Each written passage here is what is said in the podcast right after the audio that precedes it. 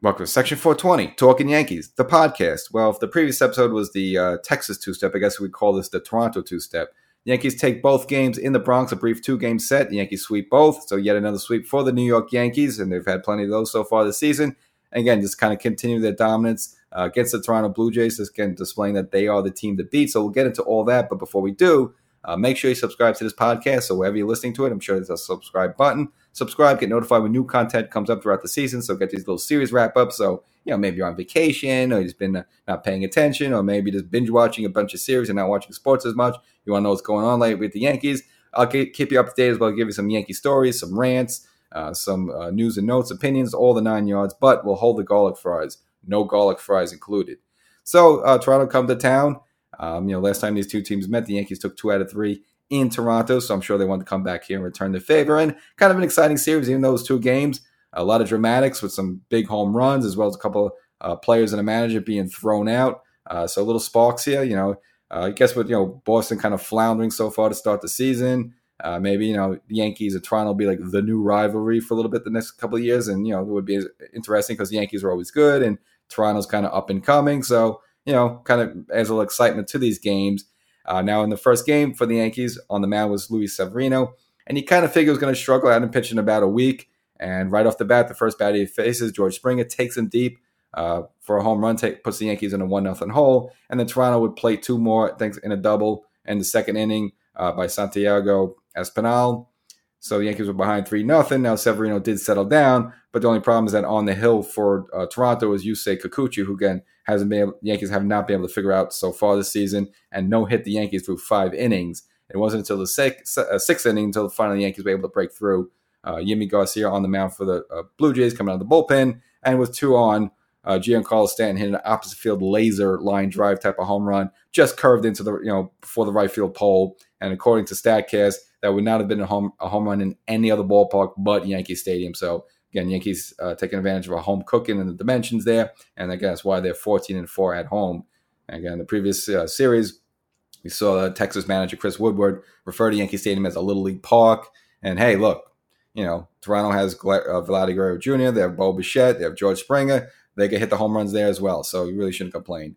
Uh, but at that point, the game was tied 3 3. Now, this is where it started to get a little testy. Uh, next batter up, Josh Donaldson gets drilled in the back by Garcia. Um, obviously, he claimed there was an accident, but you know we all know that after someone gives up a home run, you plunk the next batter. Usually, it's, yeah, it's out of frustration or you're trying to send a message there. Uh, so Donaldson enjoyed a little bit. He's a kind of a tough guy, but uh, did go to first base. But interestingly enough, the uh, crew chief threw Garcia out right away, which is kind of surprising because usually after someone gets plunked, you know, you, you issue a warning to each bench, and then if someone throw, gets hit after that, or someone throws that after that, you usually kick out the manager or the player. But this was without warning. Just threw Garcia out uh, right away. Now, uh, Yankees and Loaisiga retaliated a little bit in the seventh inning. Uh, Loaisiga went high and tight on Bichette, not knocked him off the plate a little bit. wasn't close to like hitting him in the head, but definitely was high and tight. And uh, Charlie Montoyo, the uh, Toronto manager, took exception to it. He must have said something uh, because then the um, uh, home plate umpire threw him out, not Loaisiga, which is surprising. Usually you would throw out Boone or you throw out Loaisiga. Instead, he threw out the Toronto um, manager. So he, he probably yelled out some sort of vulgarity. So now that was the second person thrown out of this game. Uh, again, this thing's getting very testy and getting very, uh, very sparky, so to speak. Now, the Yankee bullpen did falter in the eighth inning, uh, thanks to a double and a sacrifice fly. Put Toronto ahead five to three uh, with their closer on the mound, Jordan Romano. Now, if you remember that third game up at Rogers Center, uh, Yankees almost got to him, had the bases loaded, but just couldn't get that big hit. And then IKF kind of had a chopper ground out that just, you know, uh, Matt Chapman just uh, threw threw him out at first just by a nose. Uh, so, but now they would have an opportunity to get uh, Romano again. And he did strike out IKF to start the frame, but he did the unholiest of holy things, walked the number nine hitter Trevino, light hitting catcher, put him on. After that, DJ worked the walk himself. So put two runners on with Aaron Judge up. And you know, with Aaron Judge with one swing of the bat, can tie a five-three loss and make that into a six-five victory. And it was the took it took 600 games, but for the first time in his career, did just that. Hit a one-two pitch, crushed into left field, uh, 450 feet into the second deck. Uh, put the Yankees ahead six to five, and that would be the final score again in walk-off fashion. For the first time in Judge's career, had a walk-off homer. And for Romano, again, really no excuse. He was ahead of Judge one and two and kind of threw this little cement mix of breaking ball that just didn't break, and Judge just waited on it and just crushed it uh, into left field. So a heartbreaking loss for the Toronto Blue Jays, a thrilling win for the Yankees in the opener. Again, they took that first one six to five. Very short turnaround after that. Uh, next day, an afternoon game, 12:30 start.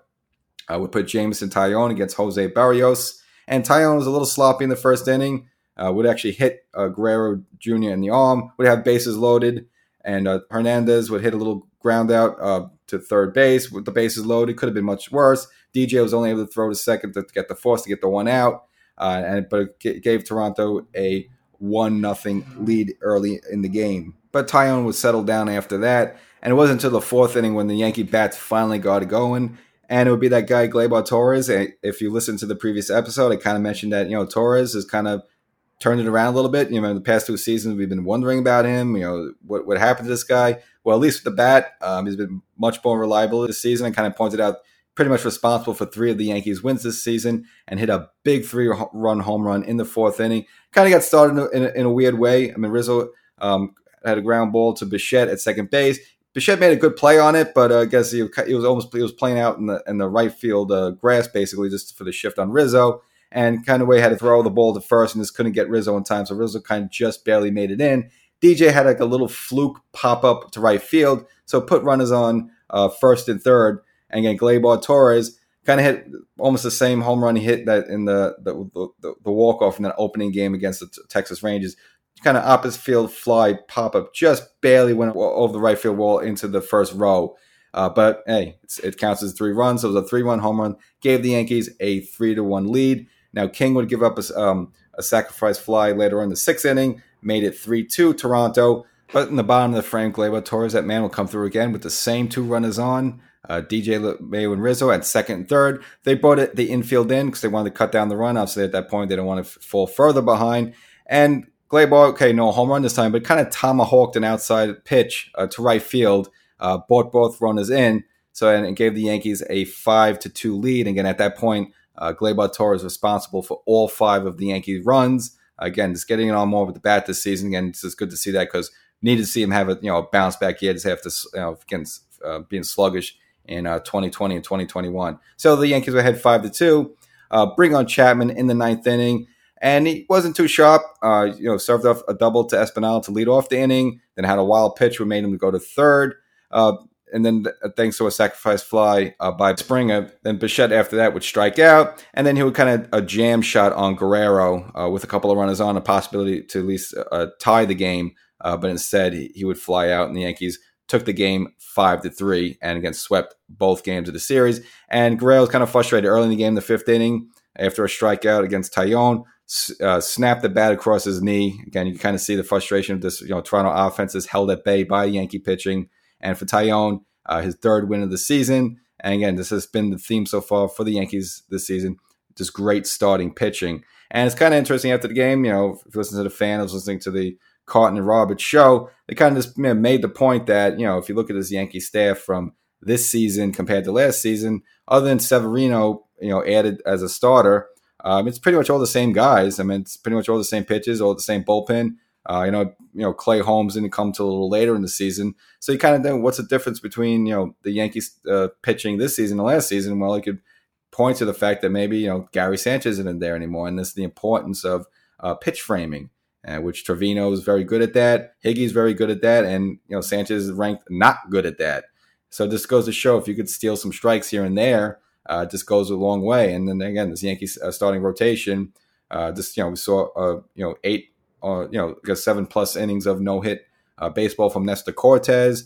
Uh, we've seen, you know, Cole, uh, three strong performances in a row of this uh, dominant baseball. Monty's been solid.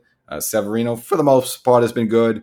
And Taillon has been pretty good overall. And of course, the bullpen's been fabulous um, overall, top to down. You know, once in a while, you know, maybe Green will serve up a home run a little bit, or maybe Loi's got you know, lose a little bit. But for overall, uh, the Yankee pitching staff has been more of the story of the season than the Yankee bats. Uh, that's for sure. And it's you know you kind of wonder does that have to do anything with that that Gary Sanchez is no longer behind the mound? So that's still an interesting point for them to, you know to bring that up. So for the Yankees, uh, again, uh, you know, good two games set against the Blue Jays. You get a, a dramatic home run by Judge, a game they probably should have lost, and it's pretty much a sign of a good team. You know, when you're in a situation where you probably should have lost the game, but somehow you find a way to win.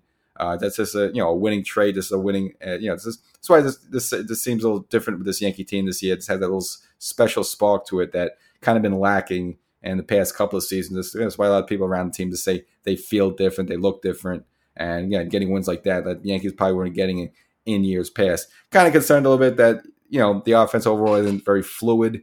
Uh, again, kind of relying on these big three-run home runs, whether it's by Gleyber, whether it's by Judge, whether it's by Stanton. Kind of, you know, kind of just waiting back on the three-run. So you like to see the uh, the offense a little bit more fluid. Uh, you like to see maybe Hicks get out, you know, get things going a little bit with the bat more. Uh, again, Rizzo kind of cool down a little bit, uh, and yeah, so you, you like to see a little more diversity in the way they score versus only just relying on three-run home runs. But you'll take it. You'll take the wins. Uh, the Yankees right now, twenty-two and eight. Go on next uh, in Chicago against the White Sox. Um, they're about one game over 500. Uh, but, you know, they're going to be pretty tough. But uh, overall, you still like the Yankees' chances against most of the teams they face. Uh, again, a lot of people picking the White Sox to be one of the, the hot teams to come in the season, but it hasn't panned out yet. Uh, but again, uh, it would be an interesting matchup for the Yankees, just you know, going out there into Chicago. So, so we got section 420 talking Yankees. Again, subscribe to the podcast, get additional content throughout the week, and you know, over and out.